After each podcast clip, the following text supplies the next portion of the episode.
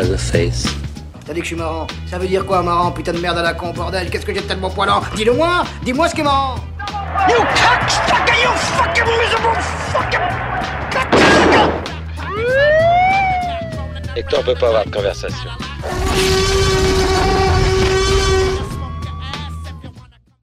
Bonjour à toutes et à tous, soyez les bienvenus dans Espace Matin, votre euh, matinale sur Radio Pulsar. C'est le dernier jour de la semaine, nous sommes le vendredi 17 mars et 49.3 et vous l'avez pas vu venir celui-là. Attention. hein. Personne l'a vu venir. hein. Non, personne l'a vu venir, mais on va commencer cette émission en douceur. hein. On est parti pour la première manche? Première manche. Oh non. Eh oui, on écrit la réponse. Marcia Carré. Marcia Carré.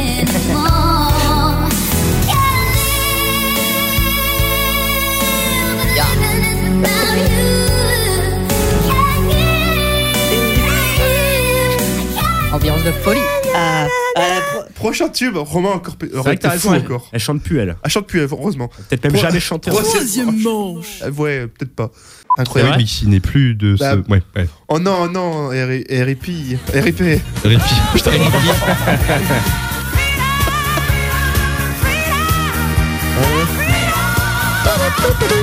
Pas la, la musique de la pub pour les serviettes hygiéniques. ta gueule. non, si tu confonds avec Vénus, ce qui n'a rien à voir. Non, Vénus, c'est les rasoirs. euh, voir. Moi, ce que je remarque, c'est que t'as mis, des musiques qui...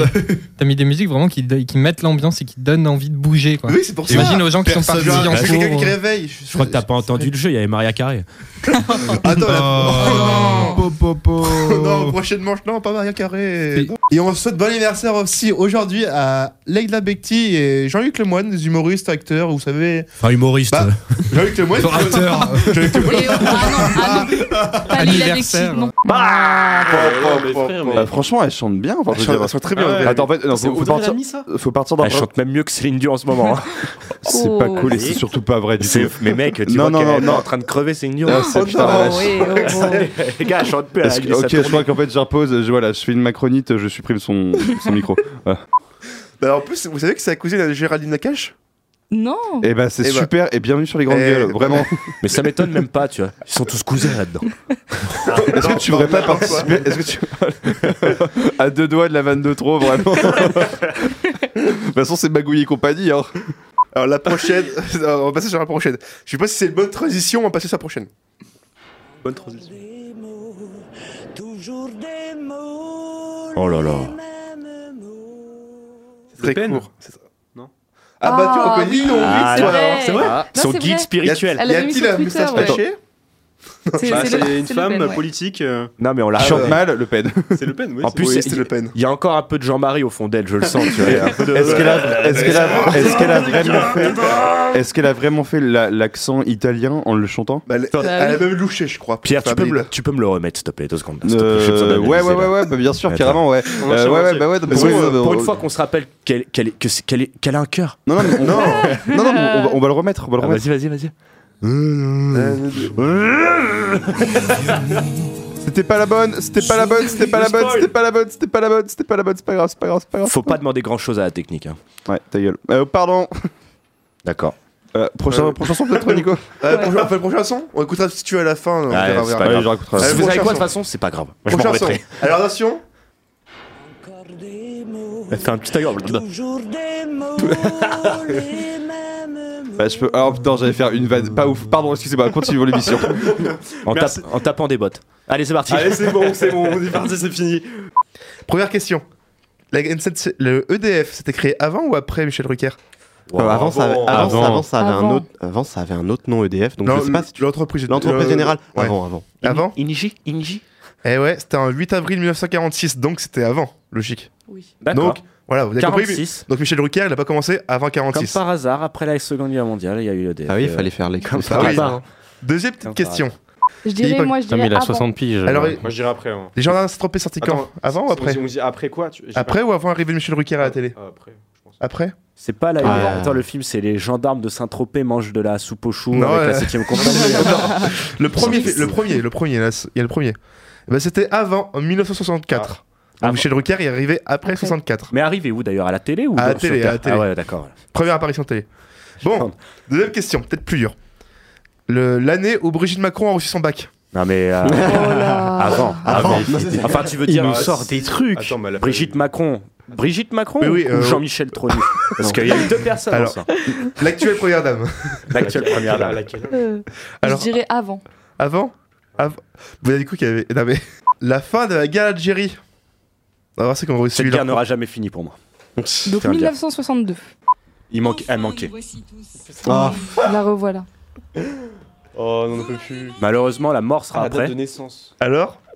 Av- Elle Voilà. avant après Michel Drucker Bah, Je vais le mettre dans le après, cartoucheur, ça, non Né après, je dirais. m'avez Après, après Non, avant quand même. après euh, l'arrivée de. Michel Drucker Elle est pas toute jeune, euh, Valérie Pécresse. Ouais, mais le truc, c'est qu'il est mais- pas non plus tout jeune. il est euh, arrivé en. Ouais, C'est enfin, dans les années 60. Tu vas pas me dire qu'elle a pas, née dans les années 60. Pas raison. Elle est née le 76. 14 juillet 67. Donc après. Ah, Eh mais il y a ouais. quelques années. Donc Michel Drucker est arrivé avant Valérie Pécresse, donc euh, Comme bon. quoi, ça concerne l'adrénochrome. hein. Non. Ça va, ça va, ah, ça va. On se délosolidarise. Oh Bon. Alors création de la 5 République. Euh, Oui, c'est le truc qui gouverne actuellement, Axel.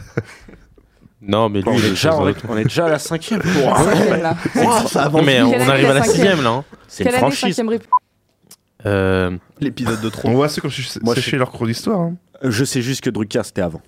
Non, ouais, de- non, la 5 République, c'est le 3 juin 1958. Hmm, Quelle belle année aussi. 958. Alors, c'est plus compliqué de voir que d'un œil qu'on a l'habitude de voir avec les deux yeux. Jean-Marie Le Pen. Jean-Marie Le Pen. Alors, bon, prochaine phrase. On salue tous les œils de verre, bien sûr. On ne va pas s'interdire les plans à 3. Ah, c'est Marlène Schiappa. Politique. Comment tu sais Hein ça, toi Les ok, d'accord. Euh, Mais comment tu sais- C'est c'est bien Valérie Chapia. Axel, Bien sûr t'as que je engueulé sais. Ah, mais mais oui, c'est vrai, quand On on, va parlait. écouter. Mais oui, c'est vrai. Sur, télé- sur T'inquiète pas. Radio J. Sa petite Oh là là, lubie mais vous voulez d'écriture. interdire l'infidélité, vous allez interdire les troupes, vous allez interdire les plans à trois, vous allez interdire. Alors, On je vous veux- dit les plans à toi Absolument, moi je veux rassurer tout le monde, on va pas interdire les plans à trois, on va pas interdire l'infidélité, on va Elle pas rassure interdire tout le son polyamour, gouvernement. les troupes. T'es t'es rassuré, Colin? T'inquiète Bon. pas. Comme disait mon grand-père, mieux vaut avoir des gens dans sa tente et qui pissent dehors que l'inverse. Marlène Schiappa. Attends, Politique. Politique. Après ce délire de pipi et tout, ça sent la télé-réalité quand même, hein, parce qu'on sait que. Bah, Eva Ganem, au Qatar ou pas? Oh non Alors, c'est pas les pipis au Qatar. Ah ouais, c'est pas que du pipi. Politique, politique. Oh là là, Ah, la vache, mais Nico. Mon Alors, dieu, mais, mais c'est. mais Prochaine phrase. Que devient cette émission?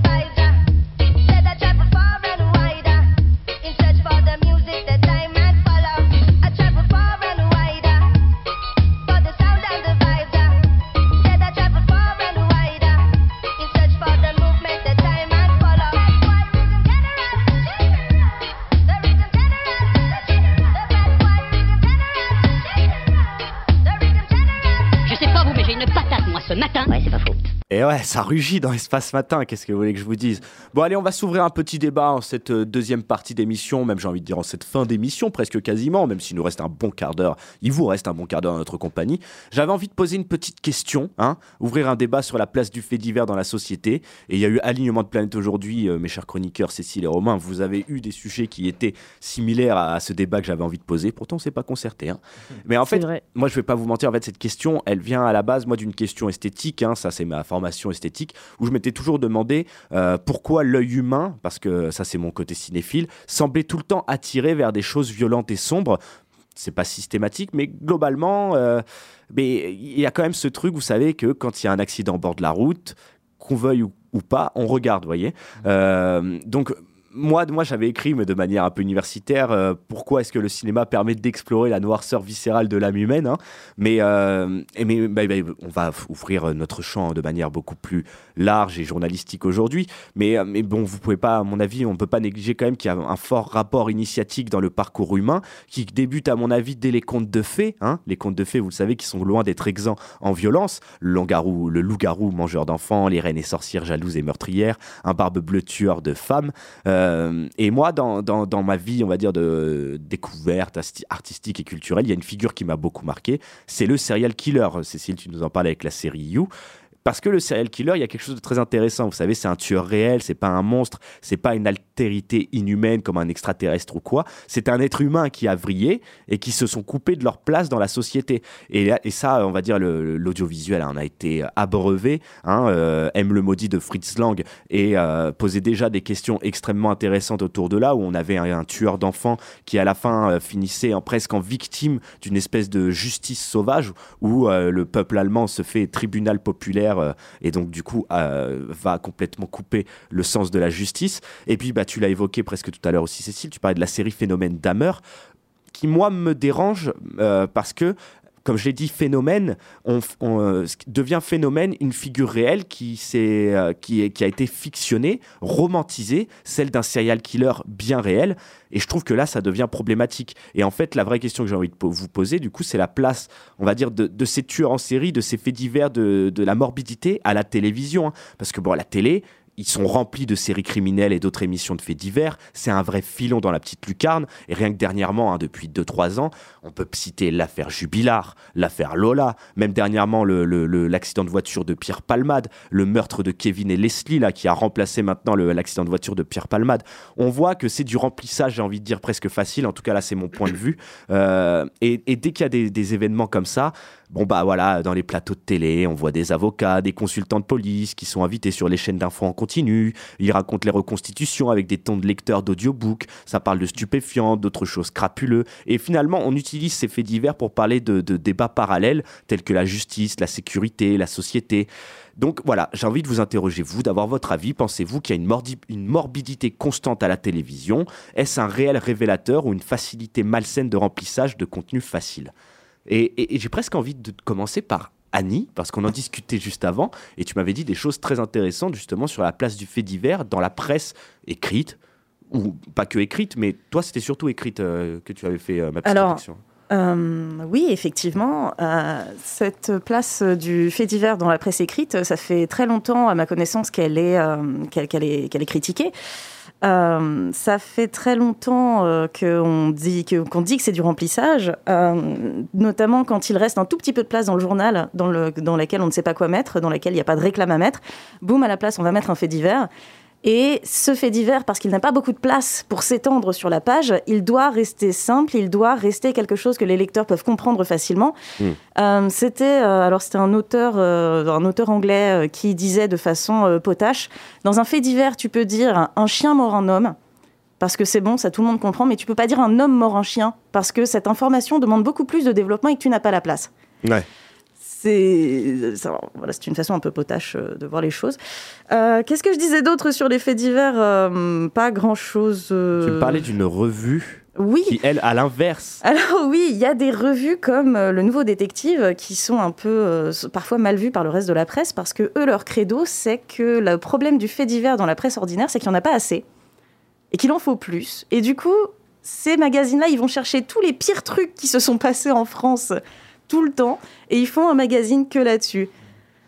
Et euh, c'est pour pallier, euh, selon eux, un manque de traitement de ces informations dans d'autres médias. Ils sont accusés souvent de tout inventer, mais euh, d'autres sources disent Ah que ouais. non, ils inventent rien. Euh, ils vont chercher les trucs qui ne passent pas dans la presse nationale parce que, bah oui, finalement, tous les crimes ne sont pas euh, si intéressants que ça. Oui, il y a des crimes tous les jours. Ouais, moi je suis d'accord sur le, le fait divers qui, est, qui remplit euh, quelque part euh, les médias, qui remplit les journaux, euh, mais aussi le fait divers qui a son public dans la société, puisque le, le fait divers intéresse, un- fait vendre, véritablement fait vendre. Et là je suis tombé sur un article qui disait que ces dix dernières années, le, le- le nombre de faits divers dans les journaux télévisés avait augmenté de 73%. Donc c'est considérable. Ah ouais, mais c'est énorme. 73%, oui. Et, euh, et véritablement, ça attire, ça fait de l'audience. On le voit avec des, des, des, des- des émissions à la télé. euh, bon, je vais en citer des. Vas-y, vas-y. Ouais, comme Touche pas à mon poste, par exemple, qui a totalement dérivé sur une émission qui ne traite que de faits divers ponctuels, c'est-à-dire tous les soirs, qui invite un Mm, mm, invité. mm. Alors euh, voilà, qui invite un invité pour parler d'un fait divers qui s'est passé dans la semaine ou dans la journée. Et on voit qu'il y a 1,5 million de personnes euh, tous les soirs devant. Alors après, le niveau du débat est catastrophique. Mais ils se sont mis en plus, eux, de plus en plus à traiter euh, des affaires sordides Exactement. et actuelles parce que, bah, parce- tout simplement parce que ça, ça fonctionne et que les gens viennent voir. C'est l'exemple type de ces dix dernières années, c'est-à-dire c'était une émission qui, bon, qui faisait ce qu'elle faisait, mais qui ne traitait pas forcément des faits divers comme ça ponctuels. Elle, elle- c'était de l'analyse TV. Qui, par- oui, qui parlait des, des programmes TV à la base. Et qui s'est transformé sur une émission qui traite de faits divers d'actualité en Mm. invitant des gens euh, pour parler euh, de la- du dernier scandale, du dernier machin. Et il y a 1,5 million de téléspectateurs chaque soir. Donc on voit qu'il y a euh, un public sur le fait divers, euh, notamment à la télé. Et ils se félicitaient même de records d'audience lorsqu'ils avaient traité de l'affaire Lola. Mais c'est vrai qu'on arrive en fait dans un truc, moi j'ai l'impression. euh, je comprends, moi, enfin, je comprends euh, sans pouvoir le justifier, cet attrait un peu pour euh, la morbidité, ça catch, euh, ça, ça nous interroge peut-être viscéralement à, nos propres névroses, j'ai presque envie de dire. Ça peut aussi révéler certaines choses sur la société, ça active la boîte à fantasmes. Mais lorsque tu la traites, tu la traites régulièrement comme ça, ça devient j'ai l'impression que ça, ça- c'est pas que ça l'atténue, mais ça nous crée une forme de distanciation qui nous coupe de la réalité, de la, de la réalité tout court en fait. Et donc, en fait, euh, un meurtre, sordide devient euh, aussi phénoménal que le nouvel épisode d'une nouvelle série télé. Et là, ça devient problématique parce qu'on voit du coup, comme je le disais, l'effet opposé. Là, Cécile, à mon avis, tu vas sûrement pouvoir réagir, qui est cette romantisation de figures euh, comme bah, Jeffrey Dahmer, qui encore on aurait créé un serial killer. On, l'aurait rendu romantique. Ce serait une figure fictionnelle. Ça, ça m'aurait intéressé. Mais lorsqu'on fictionnalise et romantise une figure un- de- quelqu'un qui a réellement existé, qui est en plus quelqu'un de médiatique, euh, là, ça commence à me déranger. Est-ce que tu es d'accord avec moi? Ah mais totalement. Moi, ce qui me terrifie avec euh, cette histoire euh, de Jeffrey Dahmer, c'est vraiment qu'à la base, la série avait été créée du point de vue des victimes pour justement rendre hommage aux victimes. En tout cas, c'était les paroles euh, du réalisateur. Et qu'au final, ça a été détourné par, euh, par euh, tous les téléspectateurs qui, qui vraiment se sont mis à, à, à fantasmer, à romantiser le Jeffrey Dahmer parce que l'acteur, il était beau, parce qu'il était charismatique, parce que c'était une pauvre victime de la vie. Donc, euh, chercher des excuses, ça marche pas comme ça, en fait, vraiment. à un moment donné, ça reste un tueur. Ouais. Avoir de l'empathie, ça a des limites, je pense. Enfin, Pour moi, en tout cas, ça doit pas aller jusque-là. C'est- Il y a beaucoup de... y a même eu des... aux États-Unis des soirées vraiment dédiées à, euh, au serial killer, à Jeffrey Dahmer, où les gens disaient Ah bah ce soir, c'est le thème, de- Jeffrey Dahmer, venez déguiser en Jeffrey Dahmer et tout ça. Euh, Voilà, J'ai c'est vu- devenu un déguisement, le mec. j'ai- J'ai vu à Halloween des, des, des parents qui déguisaient leurs enfants euh, en, en tueurs en série et ça choquait personne. Eh ben écoute, pourquoi pas Est-ce que Romain, tu as été déguisé en serial killer quand tu étais Alors petit non. non, mais euh, ce problème du fait divers, en, en vrai, ça m'intéresse énormément parce que du coup, j'avais vu un article de Lucie Jouvet-Legrand, qui était maîtresse de conférence en socio-anthropologie, et qui disait que, en fait, oui, on a ce- cette place du fait divers depuis extrêmement longtemps dans la tête des gens. Et je pense que pour moi, en tout cas, la peur fascine les gens, mais aussi énormément instrumentalisée. Ouais. Et euh, le problème que posait Simon, et je suis assez d'accord, c'est que pour moi, ça tue journalistiquement euh, la chose parce que avant, euh, peut-être qu'on avait des recherches un peu plus poussées. Maintenant, en fait, juste on prend le fait divers d'aujourd'hui et on, on met ça comme ça. Et je prends l'exemple des chaînes d'infos, BFM TV, CNews, etc., qui en fait passent leur journée sur le même fait divers. Et en fait, on a juste des caméras qui voient quelqu'un, une voiture rentrer, ils disent alors là, la voiture est en train de rentrer dans le palais de justice. Ça n'a aucun sens journalistiquement. Et oui, en tout cas, moi, euh, je trouve ça assez terrifiant parce que quand on nous annonce 200 morts à la télé, en fait, on se dit bah, bah, c'est 200 morts. Alors que quand on réfléchit, oui, bah, c'est quand même 200 vies qui sont perdues.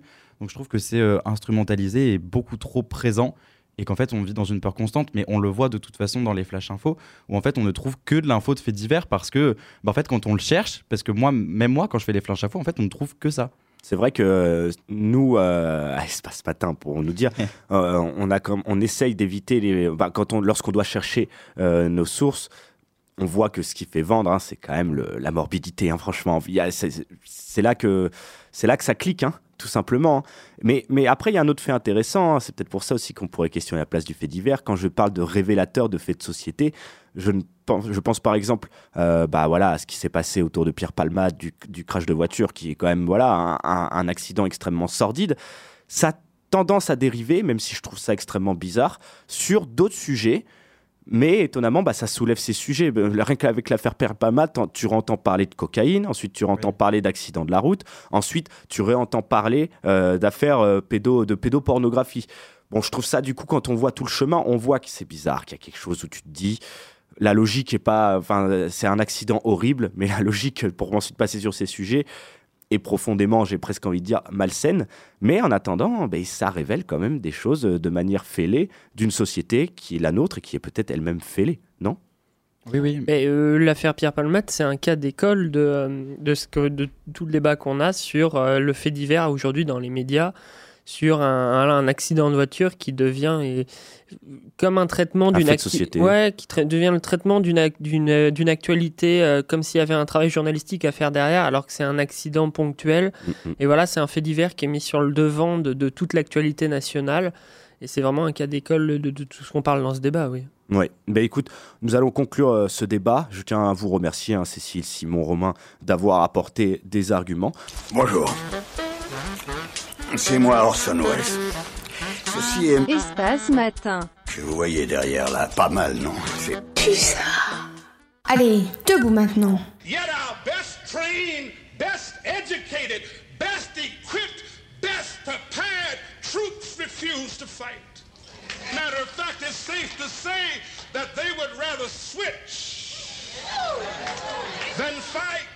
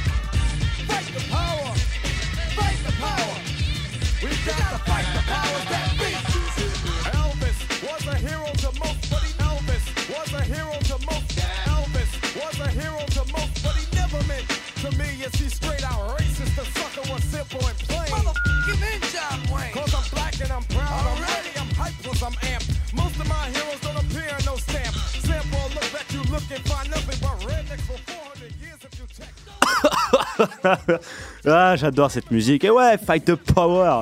Écoutez, ça va être. euh, si je vous ai mis Fight the Power, c'est pour introduire notre petite discussion euh, pour cette dernière partie d'émission sur Espace Matin. Alors, on vient de s'écouter Fight the Power de Public Enemy. hein. Public Enemy, je vous le rappelle, c'était un des groupes de rap euh, les plus contestataires et les plus virulents de son époque. Il racontait souvent des histoires qui étaient proches du cinéma, des histoires de gangsters. Et, donc en fait finalement il y avait une forme de démarche consciente qui n'était peut-être pas réellement un véritable engagement social et politique comme on peut entendre dans ce qu'on appelle le rap conscient.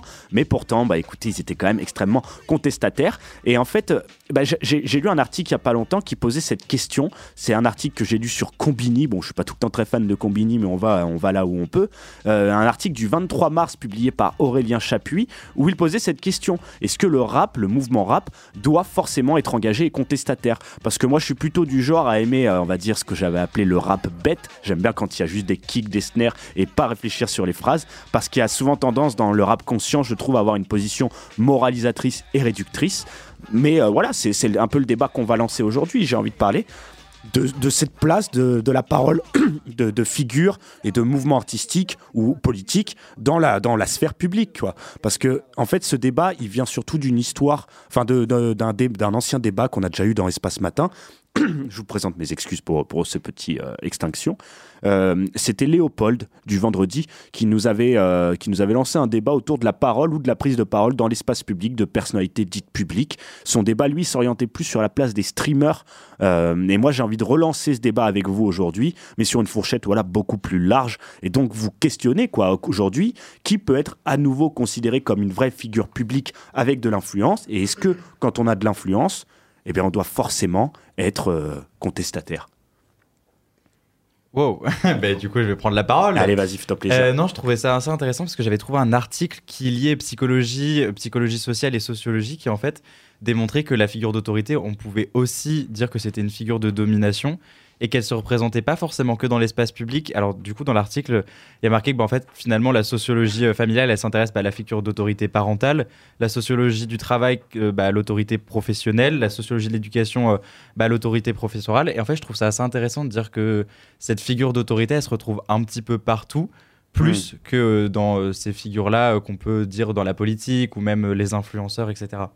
N'hésitez pas à réagir autour de la table hein, si cela vous inspire. Parce que moi, dans ce qu'il dit, il y a quelque chose que je trouve extrêmement intéressant. C'est, j'ai l'impression aujourd'hui, même c'est la question que j'ai envie de vous poser, est-ce que pour vous aujourd'hui, il y a encore une figure d'autorité qui a une réelle influence? Annie, on parlait, tu sais, de de De Gaulle, tu vois, une figure politique qui est encore maintes et maintes fois citée aujourd'hui par nos chers politicards et de tous bords. hein. Euh, que ce soit autant quand, quand l'autre, l'autre Zemmour, il s'est lancé euh, dans, dans la politique, il n'arrêtait pas de citer De Gaulle, même Macron, il n'arrête pas de citer De Gaulle.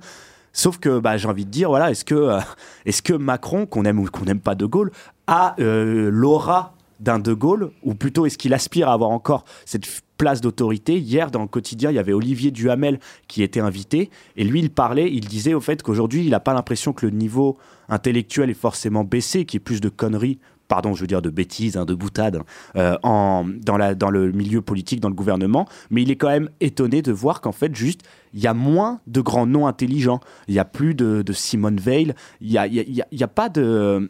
On n'assiste pas à la fourchette de génie, quoi.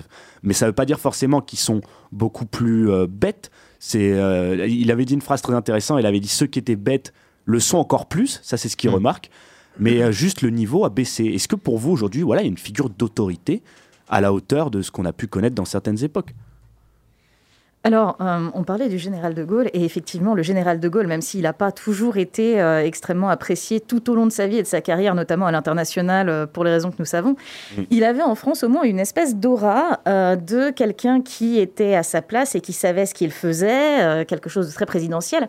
La Ve République a plus ou moins été modelée autour de lui, donc avec un président qui a énormément de pouvoir, même à l'intérieur du pays, et qui n'est pas seulement le représentant du pays à l'étranger, comme ça peut être le cas pour, pour la reine d'Angleterre. Euh, je crois que les Allemands ont un président en plus d'un chancelier, c'est juste qu'on parle que du chancelier ou de la chancelière et jamais de la personne qui tient la présidence etc. etc.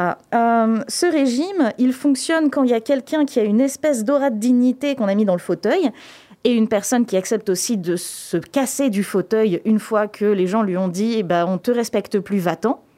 Et aujourd'hui, est-ce que euh, ce genre de personne euh, est toujours le genre de personne qu'on a mis dans le siège présidentiel? C'est une question que je ne suis pas euh, seule à poser, plein de gens se la posent.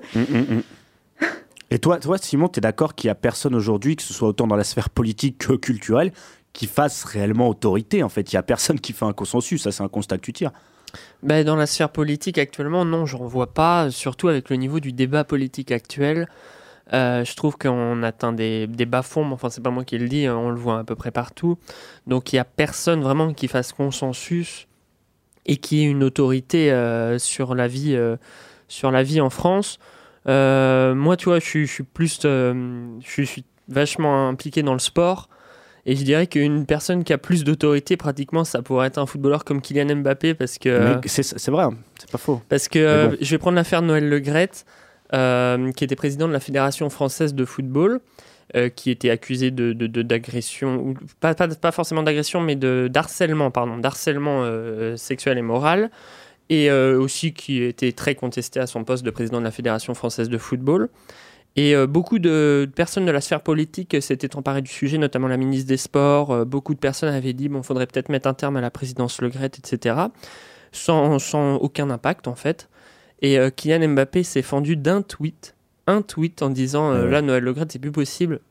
Et euh, c'était la fin de Noël Le Gret. Tout son empire s'est effondré. Mais c'est super intéressant ce que tu dis parce que déjà il y a la place aussi voilà des nouveaux outils de communication qui, qui, qui, qui bouleversent on va dire le, le temps de vitesse de transmission.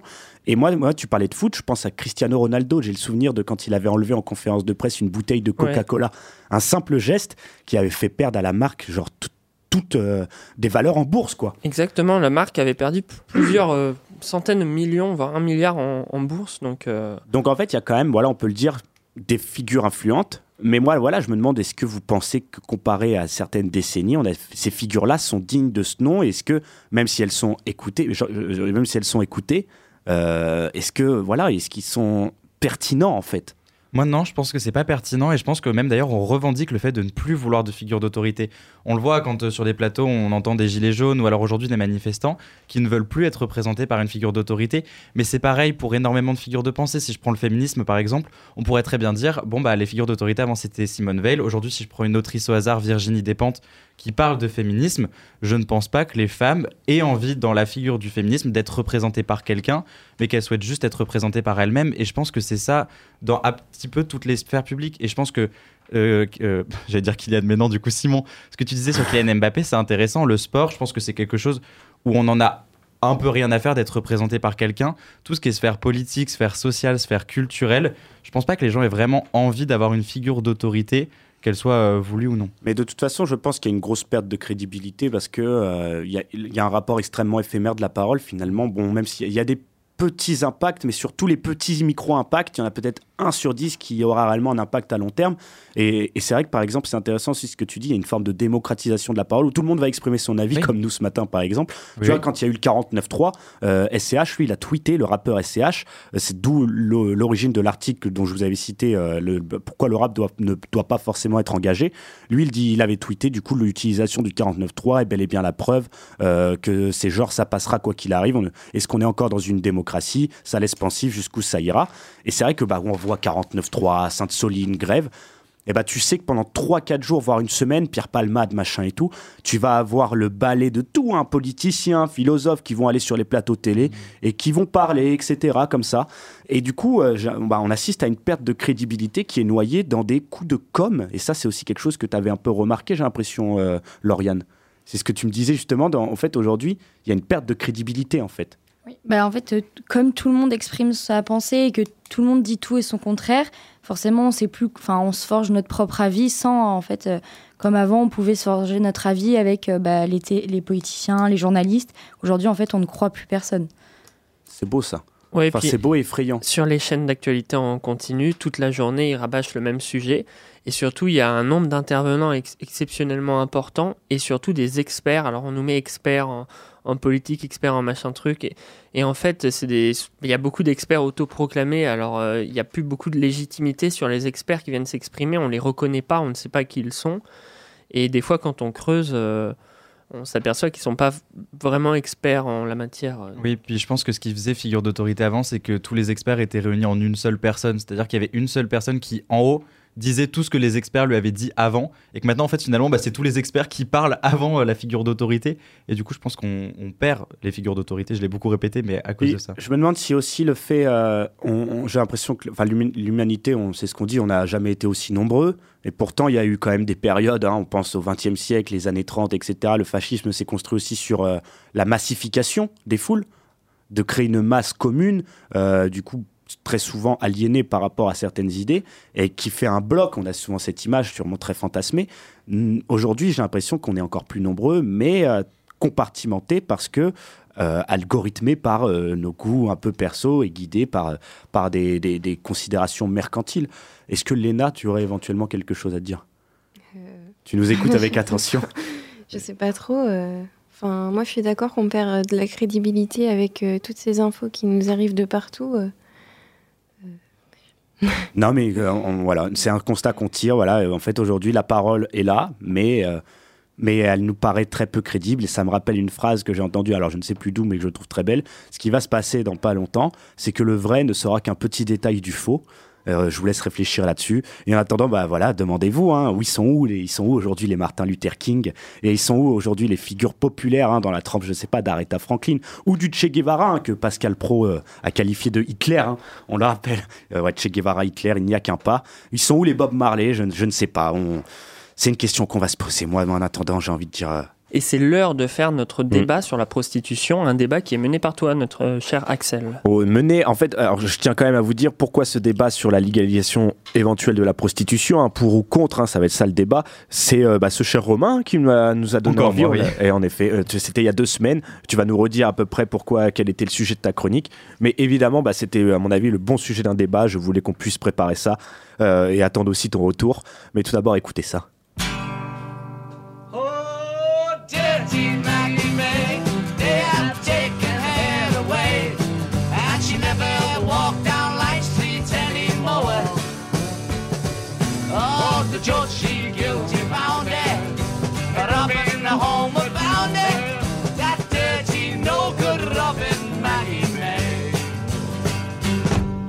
Eh ouais. Donc on vient de s'écouter là ce que vous avez pu entendre c'est Maggie May des Beatles Euh, c'est bien pour introduire un débat de commencer par les Beatles puisqu'il s'agit en fait du court euh, passage d'une chanson qu'ils ont eux-mêmes interprétée enfin d'une chanson populaire de Liverpool hein, le lieu d'où ils viennent. Et c'est la seule chanson qui donc ne fut pas écrite par les Beatles. Elle a été sur euh, l'album Let It Be euh, l'album de 1970 un titre qui n'a jamais été joué par la BBC en raison de la nature de son sujet puisqu'il traite de l'histoire d'une prostituée. C'est une prostituée connue de Liverpool qui s'appelait Nellie Ray qui dérobait ses clients et qui fut arrêtée et envoyée aux prisons de la terre de Van Diemen sur l'île de Tasmanie. Et dans les paroles, on peut entendre Oh Dirty Maggie May, elle ne marche plus dans la rue de Shaw. Le juge l'a déclarée coupable pour le vol d'un sauteur de retour. Cette sale voleuse de Maggie May dans le port de Liverpool, l'air me rend débile, 2 pounds 10 par semaine, c'était mon prix. Et, euh, et bon, j'ai- j'aime beaucoup commencer en introduisant avec des paroles de musique. Euh, et, et vu qu'on est un peu dans la culture, euh, j'aimerais que Romain, tu nous fasses une piqûre de rappel. Pourquoi euh, Enfin, quel était le sujet de ta chronique justement qui nous ouvrait sur ce débat de la prostitution? C'était il y a deux semaines. Alors oui, bah, il y a deux semaines, j'avais donc parlé de la prostitution suite à une pièce du méta euh, Paying for It qui avait été fait par le collectif La Brute. Et ça m'avait paru assez intéressant, hein, selon les chiffres, je les avais retrouvés, mais 30 000 personnes à peu près en 2015, selon, encore une fois, le site gouvernemental, étaient prostituées en France. Donc j'avais posé cette question et j'avais un peu réfléchi moi-même à devrait-on ou pas légaliser euh, la prostitution? Et justement, on va s'écouter alors un extrait d'une pièce. Euh, Peut-être tu le, te souviens-tu de quelle pièce il s'agit? Alors oui, exactement. Donc il y avait un extrait de cette pièce euh, Paying for It et un extrait, alors je n'ai plus son nom malheureusement, mais d'une philosophe et, et, euh, et féministe, anti-abolitionniste qui euh, parlait euh, sur un média. Écoutez ça parce qu'en fait, on a la parole de prostituées et à mon avis, ça va ouvrir notre débat chouïa houleux. Je remarque que les prostituées indépendantes, pour leur part, à elles en particulier, quand il y en a une qui s'exprime et pour dire non, je n'ai pas de proxénète, oui, j'ai choisi ce, ce métier, même si c'est pas parfait, c'est celui que j'ai choisi, à chaque fois, on lui impose silence en disant mais attention, en vérité, elle a un proxénète qu'elle couvre. Donc vous ne pouvez pas la croire, elle n'est pas crédible. Et c'est pour ça que je pense que les prostituées sont les seuls êtres humains qui n'ont pas le droit à la parole. Les clients que je rencontre ne sont pas euh, des pervers hystériques. Enfin, c'est pas le gros dégueulasse.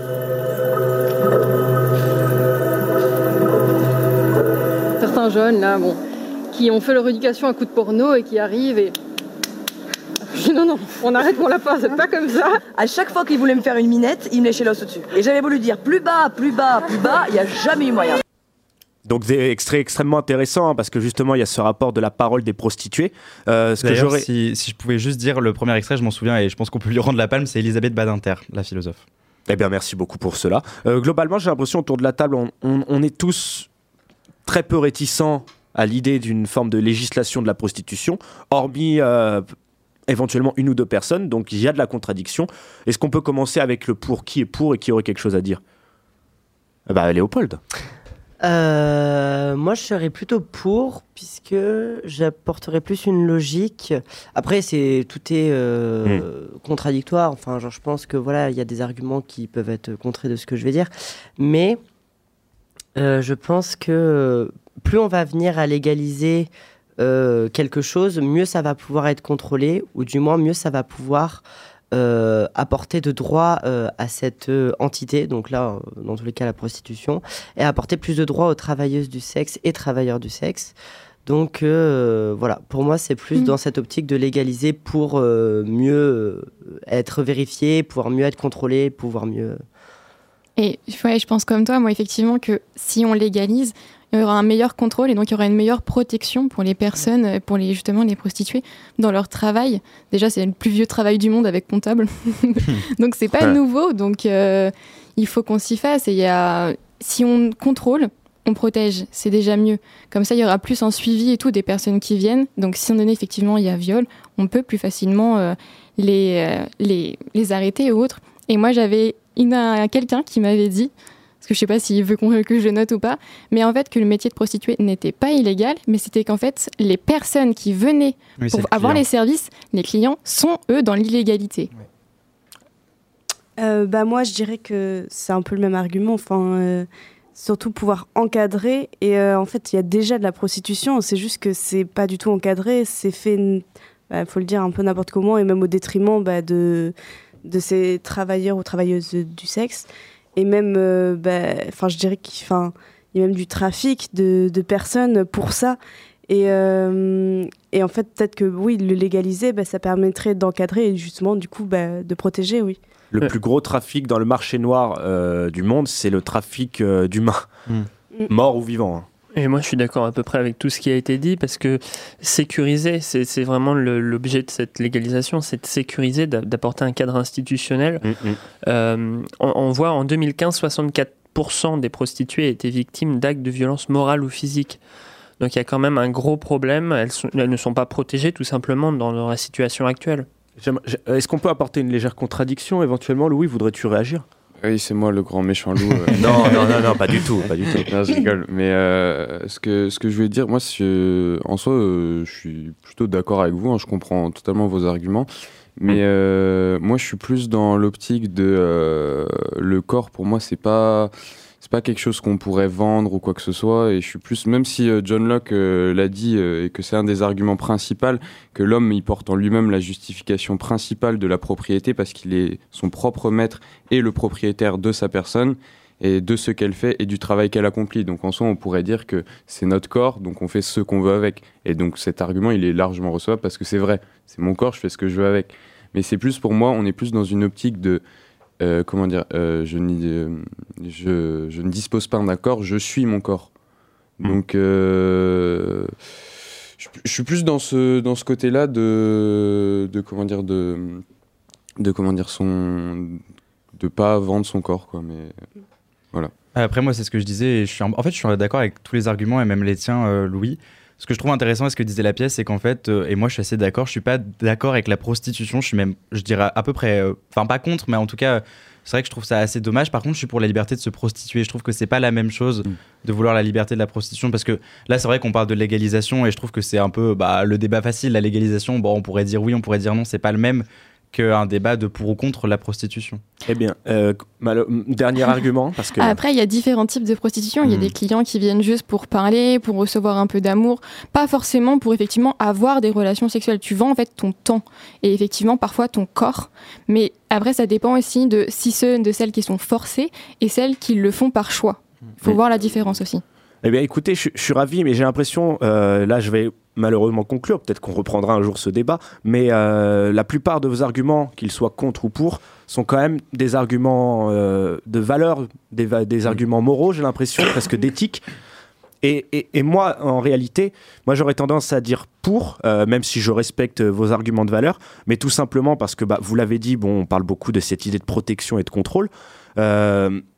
C'est comme pour le- la drogue en fait, surtout le- une drogue comme le cannabis. Euh, on voit que la répression, la prohibition ne fonctionne pas, et il y a une espèce de, euh, j'ai envie de dire, de, ben, de communication autour de la guerre de la drogue, de la lutte euh, voilà, contre les trafics, etc. Et plus on interdit, et plus il y en a, et dans des conditions horribles. Donc moi, en fait, ce qui va plus me déranger au sein de ce débat, ça va être une forme d'hypocrisie, surtout quand Mhm. on voit euh, que la France va, euh, du coup, bah, créer des lois alors que je suis certain que nous sommes les plus grands consommateurs de prostitution ou en tout cas les principaux à réaliser du tourisme sexuel parce que finalement on va où? On va en Belgique ou euh, aux Pays-Bas pour, euh, pour aller dans des prostitutions légalisées. Donc j'ai envie de dire cette euh, en fait il y, a un- mot aussi qui ce sera mon dernier mot que vous avez dit qui est le mot contrôle mieux contrôler et ça ça m'inquiète parce que je m'interroge sur le marché noir en fait Euh, je, je me demande s'il y en a qui justement éventuellement si ça se trouve à l'État qui euh, ne tirent pas beaucoup plus de bénéfices du marché noir plutôt que de taxer une activité euh, et donc du coup de la réguler. J'ai l'impression que justement il y a des fois plus de contrôle pour certains qui est bénéfique pour une minorité dans le marché noir que dans le, le- le marché blanc, on va dire. Euh, mais écoutez, euh, on va réfléchir à tout ça en s'écoutant Black Sabbath, Dirty Woman. J'aime quand le rock parle de prostituées.